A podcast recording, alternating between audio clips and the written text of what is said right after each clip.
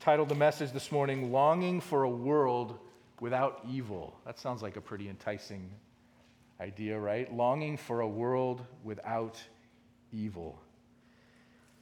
There's a lot of longing like that being expressed in our day. In fact, the uh, ideas of justice and peace could probably be said are the mantra of our day, right? We're hearing those cries everywhere, and rightfully so. Justice and peace, peace on earth, is a worthwhile thing to place our hope in. Absolutely. The question, though, that we have to pose is this Is it even possible? Is peace on earth even possible if, this is the important if, if we take Jesus out of the equation? Could humanity, as they're trying so hard, as we are trying so hard, can we truly find some way to bring about harmony in the world, harmony with everyone? And even if we could do that, could we then sustain it? What would it take? What would it take? Well, what if we could find some way to lock up and get rid of or reform all of the bad apples in the world? Would that do it? Could we do that? Just we, we could round them all up, all the bad apples, take them out.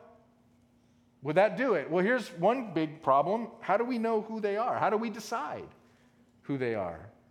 I mean, we could start with certainly the, the blatantly evil ones out there. We could take the murderers and the rapists and the child abusers, the blatant racists and the like. But would that be enough? What about bad institutions? What about bad ideologies? There's a lot of people out there that say the problem with the world is, is organized religion. After all, religion is by nature exclusive and intolerant, right? Two of the great evils that are being uh, you know, discussed in our world today. So, what if we could find some way to eradicate religion? And even if we could, if that weren't difficult enough, what do you do with the fact that many of the great injustices and the greatest atrocities in human history have been committed not just by the deeply religious institutions and ideologies out there, but by the deeply non religious, irreligious institutions and ideologies like communism or Nazism. If you really start to kind of think about like what would it take and, and how would it be sustainable, you realize that the prospect of world peace becomes pretty improbable.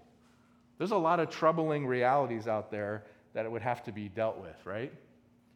But for the sake of argument, let's just be optimists for a moment this morning. Let's say we could actually rid ourselves of all of these evil people and all of these evil institutions and ideologies, would that take care of it?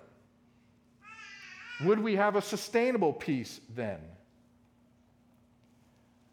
Well, if anyone was left, and that's a big if, right?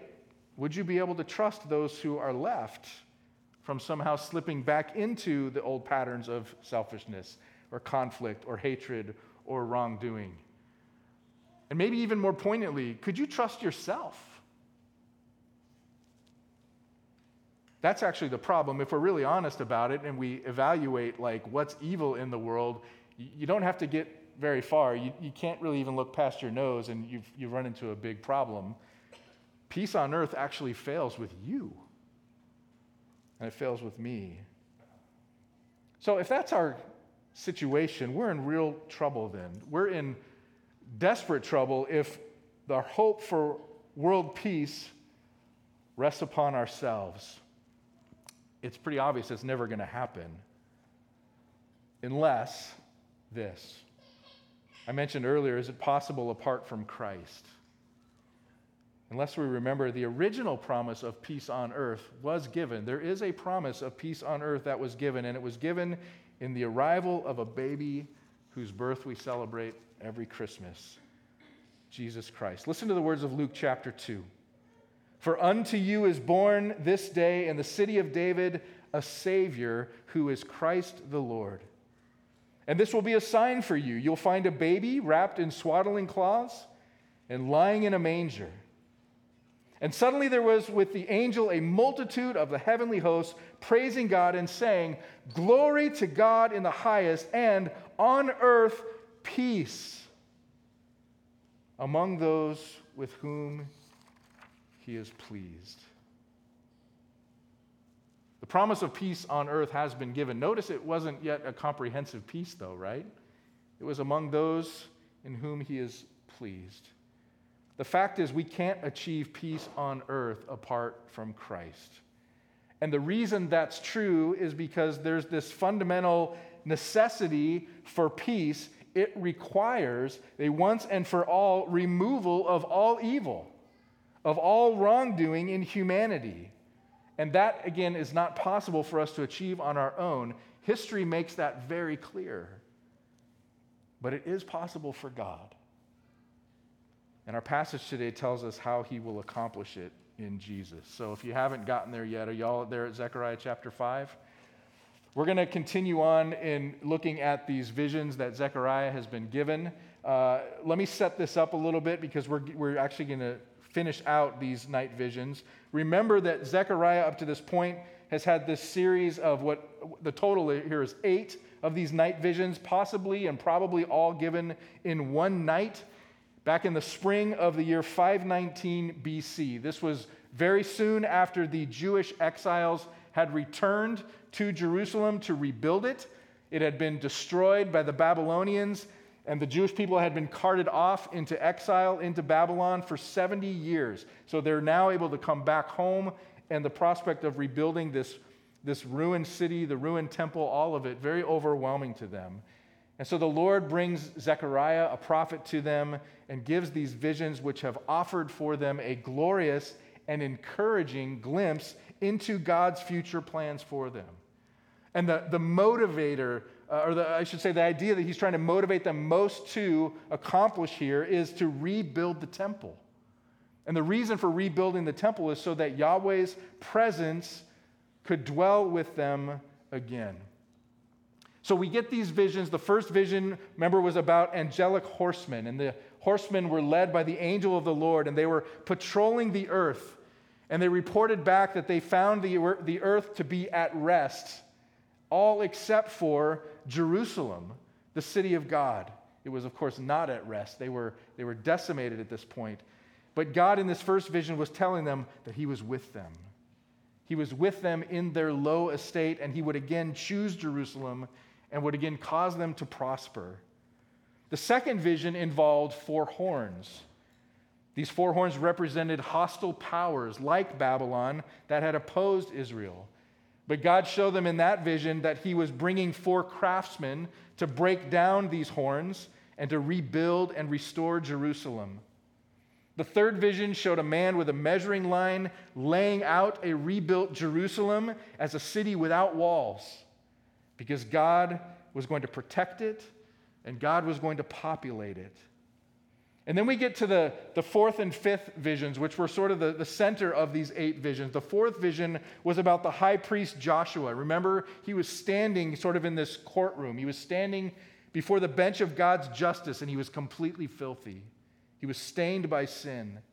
And Satan was next to him as like a prosecuting attorney. And as the priest, Joshua represents all of the people. They're all utterly defiled in God's eyes. They're all unworthy to be in his presence. But God does something amazing here. He takes away Joshua's filthy garments and he gives him clean clothes to wear. And it's a powerful picture of what salvation involves for anyone who stands in Christ. Jesus takes our stains and our sins and he wears them on the cross. And in exchange, he robes us with his righteousness. He silences Satan and allows us to dwell in peace with God. There's, there's maybe no better picture of what it means to be a Christian than what we saw there in that fourth vision. The fifth vision was directed towards Zechariah, excuse me, uh, Zerubbabel, who was the governor of, uh, of Jerusalem at that time, along with the high priest Joshua, and they're depicted, remember, as, as branches from these olive trees through which the oil to fuel a gigantic lamp flowed.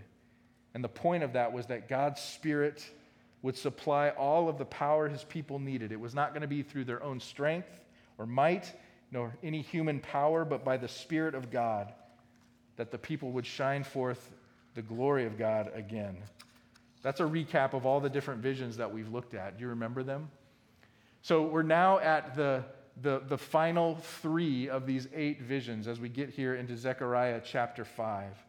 And, and we're going to cover all three of them today. So I'm warning you a little bit in advance. Might go a little longer than I normally do. Hang in with me. All right, I'll try to move through it quickly. But, but, but here's the thing there's this encouraging picture of what God is going to do, what the future is going to hold for them, right? The, the city's going to be rebuilt. I'm going to be with you. My presence will be with you. Build this temple. This is going to be not only a, a, a, an event which God meets with them in the present, but He's pointing them forward to the great day where He will be with them forever, right? There's a lot of encouragement, but there has to be this question in them, like we were asking just a few minutes ago. But what about ongoing potential for sin. What, what, what, if, what if we ruin all of this, right? What will we do with the remaining evil in the world, even after God has encouraged us and, and, and brought us to this place of His presence and His glory? That's what these final visions are going to address. So let's look at them now. Chapter 5, and let's read what God has to say about how he will deal with the removal of wickedness within the community of his own people. Zechariah says, Again, I lifted my eyes and saw and behold a flying scroll. And he said to me, the angel, What do you see? And I answered, I see a flying scroll. Its length is 20 cubits, its width 10 cubits. And he said to me, This is the curse that goes out over the face of the whole land.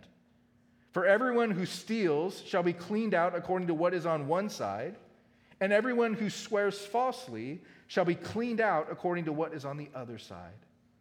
I will send it out, declares the Lord of hosts, and it shall enter the house of the thief and the house of him who swears falsely by my name, and it shall remain in his house and consume it, both timber and stones.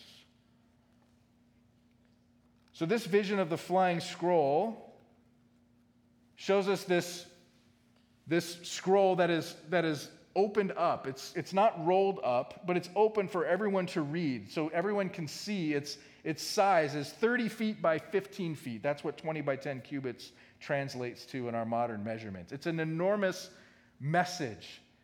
Again, everyone can see this message. And the size, though, is also, interestingly, identical to the dimensions of Solomon's portico, which was in the original temple that had been destroyed. This would have probably been apparent to all of the original Jewish observers. And it's significant because this, this, this, this original temple had this portico in front of it, in front of the main hall, these exact dimensions, where in that courtyard the priestly justice would have been administered.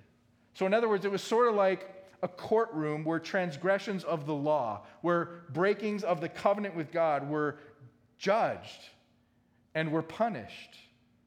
So, this image of this scroll where the law is given and this image of the, the place of justice and judgment is pretty stark here. The covenant, which had been given to the people through Moses at Mount Sinai, had always held up both the promise of blessing for obedience and also the promise of curse for disobedience. So these words on the flying scroll were pronouncing that curse against all evildoers. There's two types of sinners that are mentioned. One on one side says talks about thieves and the other side talks about those who swear falsely. They're representative of all evildoers. In fact, they represent the breaking of the law as summed up in the 10 commandments, both in sinning against others and also in sinning against God. Every thief on the one side represents all who wrong their neighbor, which half of the Ten Commandments deal with, right? And the other side, the swearing falsely, which involves using God's name, is an insult and an offense against God Himself, what the other half of the Ten Commandments represent. So there's, there's really a judgment here for all sin that's flying and sort of hovering over their heads. And the Lord says here that He will clean them out according to their transgressions of these, these laws. This signifies being removed from the covenant people, therefore, outside of, put outside of God's salvation. This is a curse.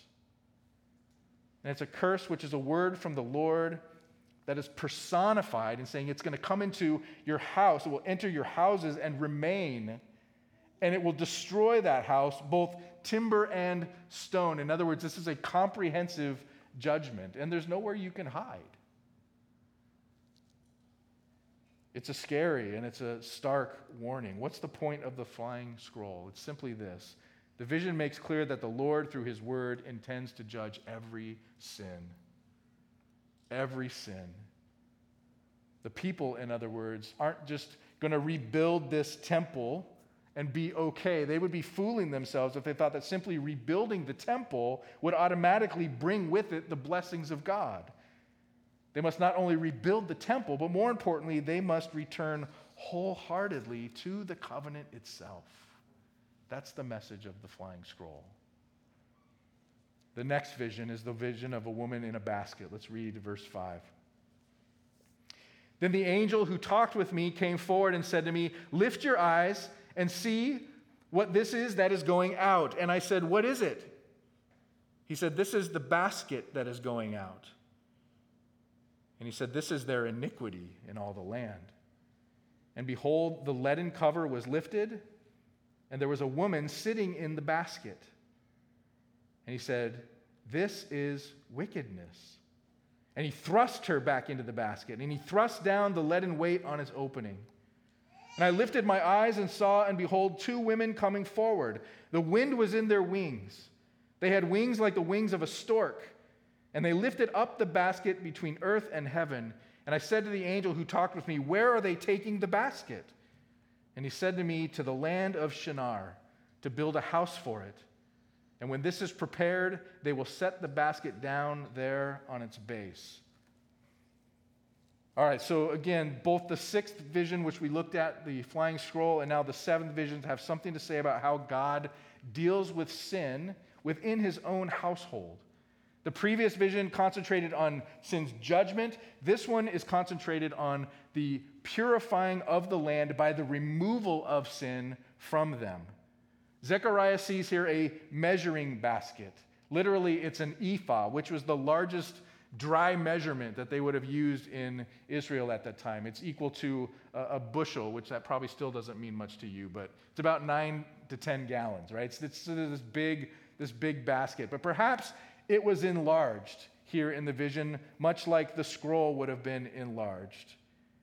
And, and, and why an ephah? What, what's significant about this basket? It, it's probably chosen because of passages like Amos chapter 8, verse 5, which, which pronounce a, a, a condemnation upon the people of Israel for skimping the measure, for, for, for sort of putting less grain in the ephah than is supposed to be, you know, unjust scales and whatnot, but, but, but jacking up the price nonetheless. It's this sign of dishonesty.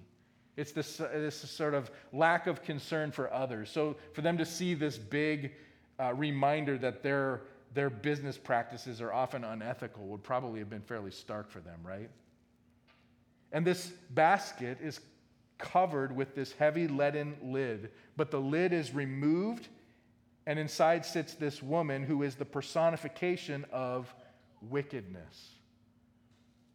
Now, ladies, that doesn't mean that women represent wickedness better than men. It simply means that the word is probably, uh, it's, it's a feminine word here. Like Proverbs. Remember we studied Proverbs and there was lady foolishness and there was lady wisdom? Similar, similar writing here. And note too that those who remove the wickedness from the area, the, the agents of God here, are also women. So that's not the point. The point is that, that there's this personification of wickedness. It's sort of like see yourselves and, and see how you're exposed, those of you who commit this wickedness. It's an act of judgment here for sure. She's cast back into the basket, she's shoved into it, and the heavy lid is tightly secured again. Her fate is sealed, in other words. And these women who take the basket away, it says here that the wind was in their wings that could equally have been translated the Spirit is in their wings. This cleansing work is a work of God's Spirit. In fact, it says there that they, they had wings like a stork. The word stork is from the same root word as steadfast love. So it's this picture of, of God's steadfast love, His grace, removing their wickedness out of the land and taking it away. He will graciously judge sin and remove it far away. It's an act of judgment for sure, but it's also an act of love for those remaining in his covenant community. And where are they carrying the basket? It says to Shinar. Where's that? Well, Shinar was in Babylon. Shinar is also the place that Abraham left when God made a covenant with him. It's also the place where the Tower of Babel was built and ultimately destroyed by God. It is a symbolic place of idolatry. It's a fitting location for wickedness to be condemned to the place of idolatry. And God says here that there will be a house built for it there, a temple built, an idolatrous temple built, in which this wickedness will be carried away and set into that house. It implies that, that wickedness, specifically idolatry, has no place among God's people. It's carted off to a sort of a figurative hell. He will judge his sin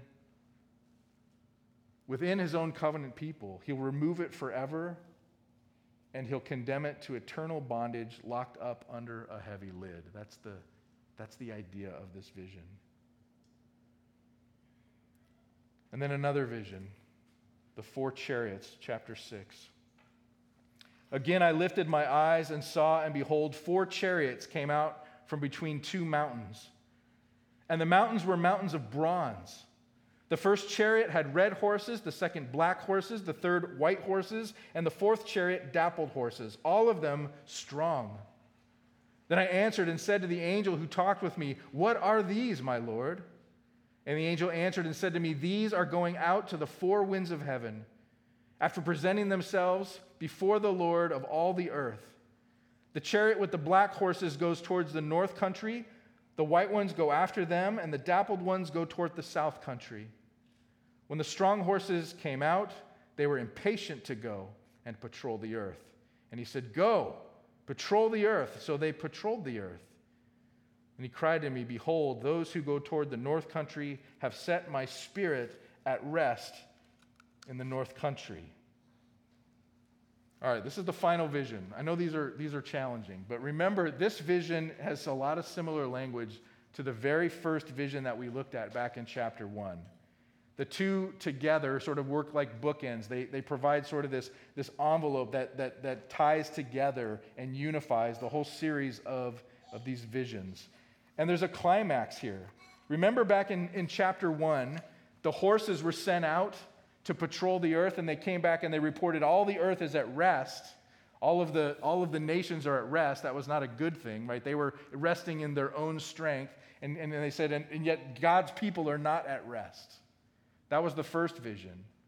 Here, we see the, the horses are, are here again, and they go out again to the four corners of the earth. But the report is given in verse 8 that the earth is at peace by the Spirit of God.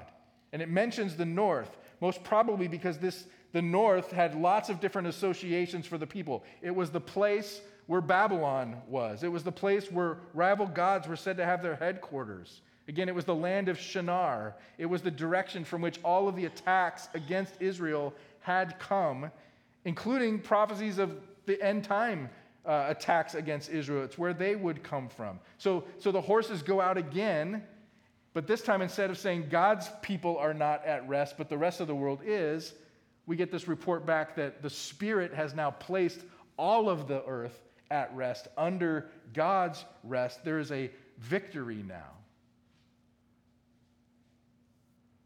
God is satisfied now with the condition of the whole world. It has been rid of evil at this point.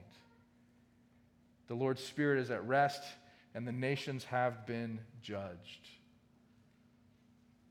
And then you get this picture of these two mountains, which seem to represent the gateway of heaven, and they appear as bronze mountains, which I think is maybe, maybe conveying two different ideas. One is that the, the, a lot of commentators say that the, the bronze reflection off the mountain sort of indicates like the sun is rising. It's reflecting the sun. Remember, all these visions were given at night. It was darkness in the beginning. Now it's like a new day has dawned. And these two pillars of the temple entrance were bronze. And so this bronze could be there to represent the original temple, this, this indication of strength against attack, the impregnability of God's uh, strength. So we're given this glimpse into this future to see God's final plan for redeeming the earth and his people. There's a progression. Sin is judged in the people of God, wickedness is removed from them. And then finally, the nations are judged completely until God is satisfied that there is peace on earth. Does that make sense? I know it's hard to work through these difficult visions. But it's sort of this like telling the end of the story, right? This is where it's all headed. And so the people hear this from Zechariah, and it, it sort of begs the, the question again that we, that we opened up with. Great. God removes wickedness, He takes it away. We're left. How will this sin free world be governed in such a way that its peace will endure? How will it not only endure, but endure forever? And so the Lord answers that final question here in the latter half of chapter 6. The word of the Lord came to me Take from the exiles Heldai, Tobijah, and Jedediah, who have arrived from Babylon, and go the same day to the house of Josiah, the son of Zephaniah so these are, these are, are, again, returning exiles who are coming back again from Babylon, probably bringing with them uh, gold and other offerings. And he says in verse 11, Take from them silver and gold and make a crown, and set it on the head of Joshua, the son of Jehozadak, the high priest. And say to him, Thus says the Lord of hosts Behold, the man whose name is the branch. For he shall branch, branch out from this place and he shall build the temple of the Lord. It is he who shall build the temple of the Lord and shall bear royal honor and shall sit and rule on his throne. And there shall be a priest on his throne. And the counsel of peace shall be between them both. And the crown shall be in the temple of the Lord as a reminder to Helem, Tobiah, and Jedediah, and Hen, the son of Zephaniah and those who are far off shall come and help build the temple of the Lord. And you shall know that the Lord of hosts has sent me to you. And this shall come to pass if you will diligently obey the voice of the Lord your God. All right, so what's happening here is, again, they're being instructed to make this crown, two crowns, in fact, one for Joshua and presumably one for Zerubbabel.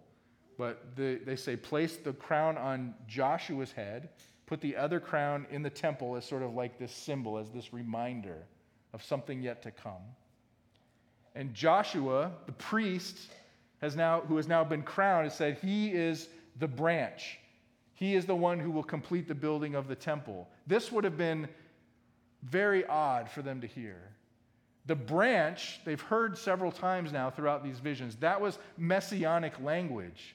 Joshua, is the priest, was not supposed to wear a crown. Joshua, as priest, could not be in that kingly role. He wasn't the one who was supposed to complete the building of the temple. That was supposed to be Zerubbabel. So, what does this mean that Joshua is being crowned here? Well, the picture here again looks forward. The mention of the branch is significant. Joshua is not the main idea here. The coming Messiah is the main idea. How would it be that God could remove wickedness from the land and continue in that peace forever? We have to crown the priest king.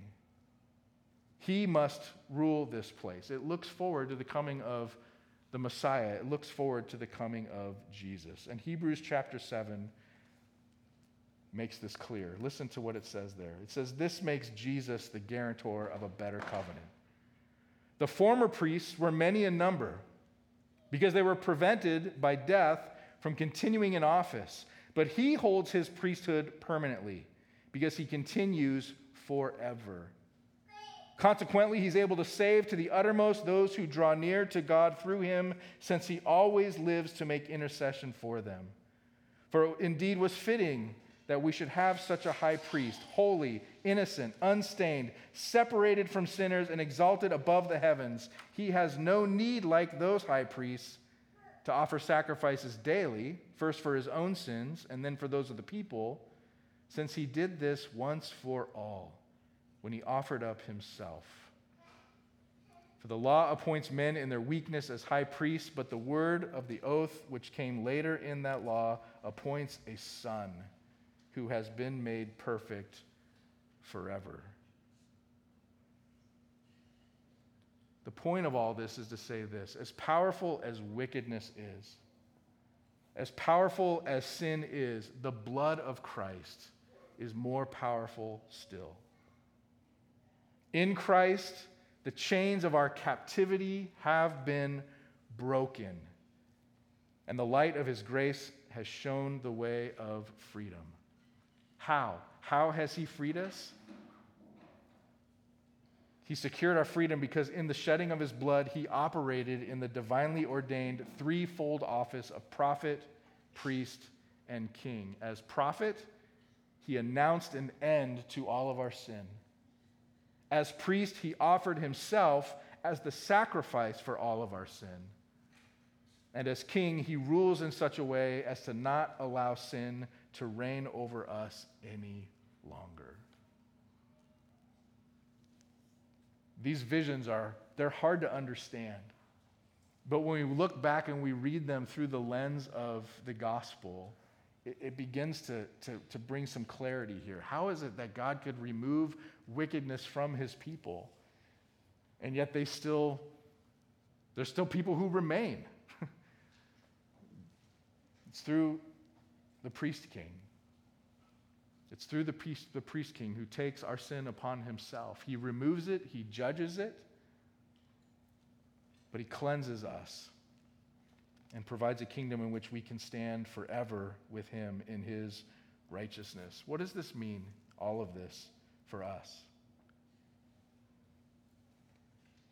There's a warning in these three visions, and there's an encouragement in these three visions.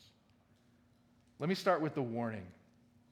The warning is this God will rid the world of evil. God will rid the world of evil. All of those who are not in Christ, and listen, even those who seemingly dwell within the community of God's household. That's whom he's writing here to.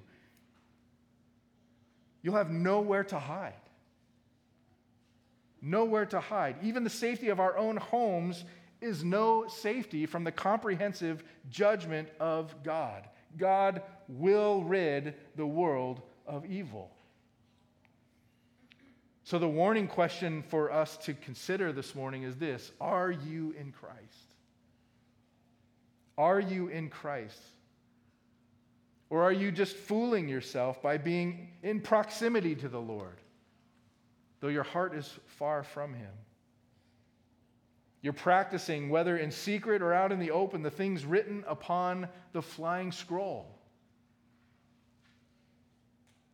If so, the, the, the warning of this text is that the curse is upon you. God will not be mocked. You may persist for a moment in your sin, you may persist in a moment in rebellion to God, but the day of judgment will come for you. So the warning is flee to Christ. Flee to Christ. In Him is the safety and Him alone is the safety that we need from the coming wrath of God. He will rid the world of evil. That's the warning of the text. Here's the encouragement of the text. It's actually the exact same thing. This is an encouragement. God will rid the world of evil. He will rid the world of evil. Justice, peace will prevail because Jesus has prevailed. Which means that all who look to Jesus and long for the removal of evil will be satisfied. You will be satisfied. Are you weary of evil in the world?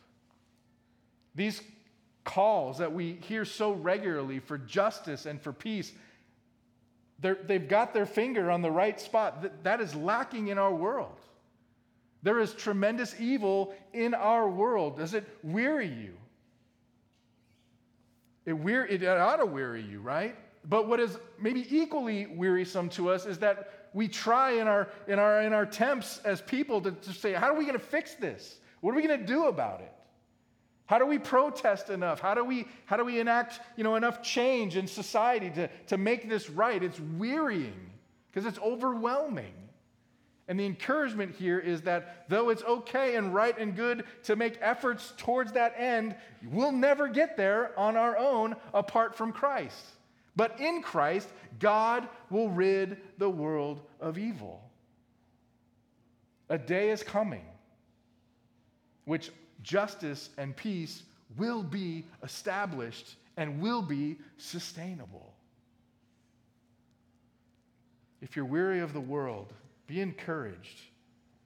God will rid the world of evil. What if you're weary of the church? Remember, a lot of the the, the pronouncements here were against God's own household here, right? The flying scroll wasn't flying across the whole earth, it was flying over the land, it was flying over Jerusalem. There are problems within the household of God. And so I think there's an encouragement here too for those of us who are weary of the church. Maybe particularly a word to those who are considering, as I hear so much especially with young people, I, see, I hear so many talking about the ideas of sort of deconstructing the faith, right? Deconstructing. Like they look at the church, they see hypocrisy abounds, and like they want to just sort of deconstruct it or, or, or, or begin to call themselves ex-evangelicals, right? Rather than evangelicals. Like we got to leave this thing. It's broken, it's messed up. Here's a word to encourage you God will rid the church of evil. But God will do it. It reminds me of the parable of the weeds. In fact, I want to you to turn there. I'm about to close with this. But if you're looking in the Pew Bible, it's on page 818. It's Matthew chapter 13. Matthew chapter 13, starting in verse 24. Jesus tells this parable of the weeds to give us a, a, clue that within even the people of God, there will be those who belong to him and those who don't. Matthew 13, 24. He put another parable before them, saying, The kingdom of heaven may be compared to a man who sowed good seed in his field. But while his men were sleeping, his enemy came and sowed weeds among the wheat, and they went away. So when the plants came up and bore grain, then the weeds appeared also.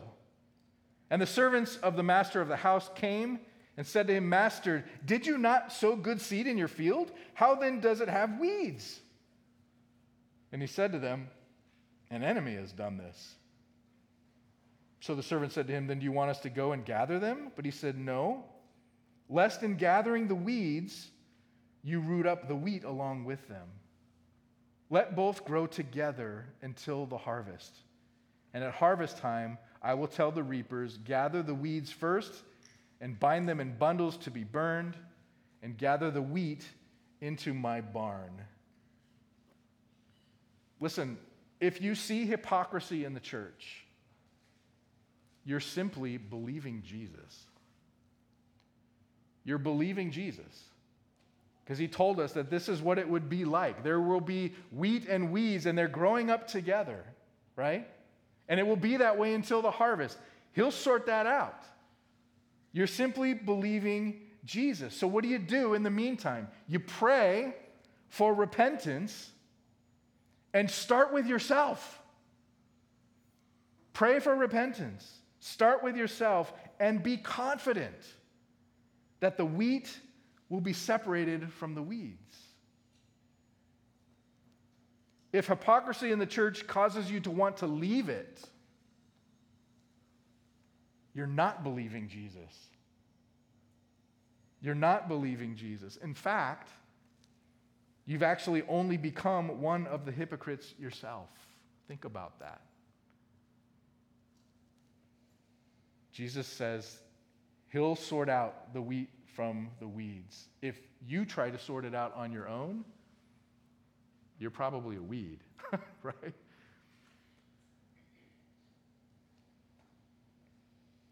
What's the conclusion of all this? Look, peace on earth, peace on earth begins with you. Because of Jesus' fulfillment of his threefold office of prophet, priest, and, and king, evil has no claim over those who trust in him by faith. That's what I mean by it begins with you. Trust in him by faith. There's no doubt we all deserve to be cursed. There's no doubt we all deserve to be cleaned out from the perfect world that God is bringing about. But the Bible tells us that there is a new covenant made in Christ's blood, whereby he became a curse for us. Galatians 3:13. He was consumed by God's wrath on the cross in our place. Justice has been served, but it's fallen on Jesus instead of us. So if you're in Christ this morning, by faith, that means that despite your sin, despite the fact that you have broken all of the laws, He has forgiven you all of your trespasses by canceling the record of debt that stood against us with its legal demands. This he set aside, nailing it to the cross. That's Colossians 2 13 to 24. In other words, that flying scroll has been nailed to the cross, and it doesn't hover over you anymore. You need your wickedness to be removed forever but Jesus bore your and my sin, and he was removed. He was taken outside of the camp on our behalf. What we needed was Jesus to go to hell for us, be buried in a tomb with a heavy stone rolled over it and set into place, and that's exactly what he did. God made him to be sin who knew no sin, so that in him we might become the righteousness of God. 2 Corinthians 5:21. So we're all longing for a world without evil. Right? We want peace on earth. We want to know that good triumphs and evil does not win. And the good news for us this, is this the Bible promises that that's true. It's true. God defeats all who are opposed to him.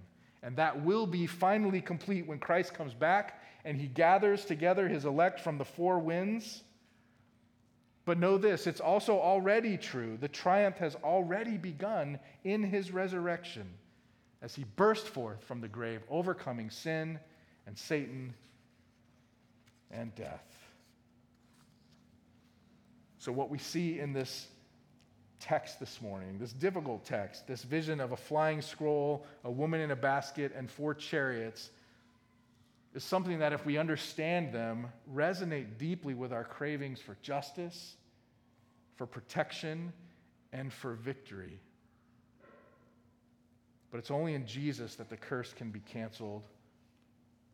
It's only in Jesus that our wickedness can be removed and victory can be secured. So, again, I ask you are you in Christ? Are you in Christ? If not, be warned and flee to him for your salvation. And if you are, be encouraged.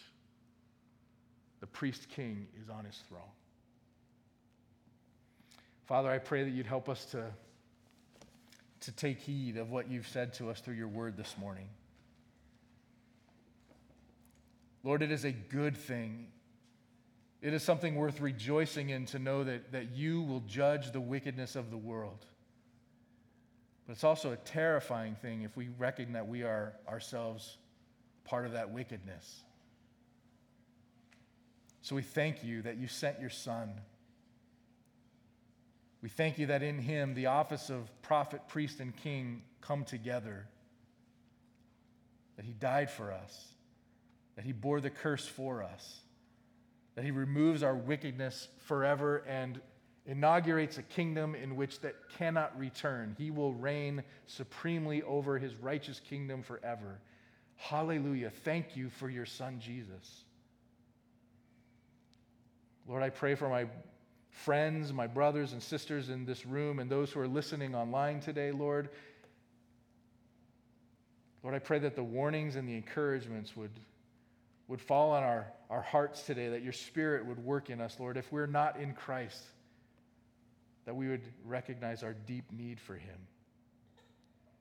And if we are in Christ, that we would be encouraged, we would be reminded that you win, and that in you we share in that victory. Lord, we lament the evil in the world around us. We lament the evil in our own hearts. But we praise you that you've done something about it. We praise you that these visions give us a glimpse not only to our present reality in Christ, but our future reality in his kingdom, where there will be no more evil ever again. Thank you, God, for your redeeming gospel grace. Help us to live as people who rejoice in it this week. We pray that in Jesus' name.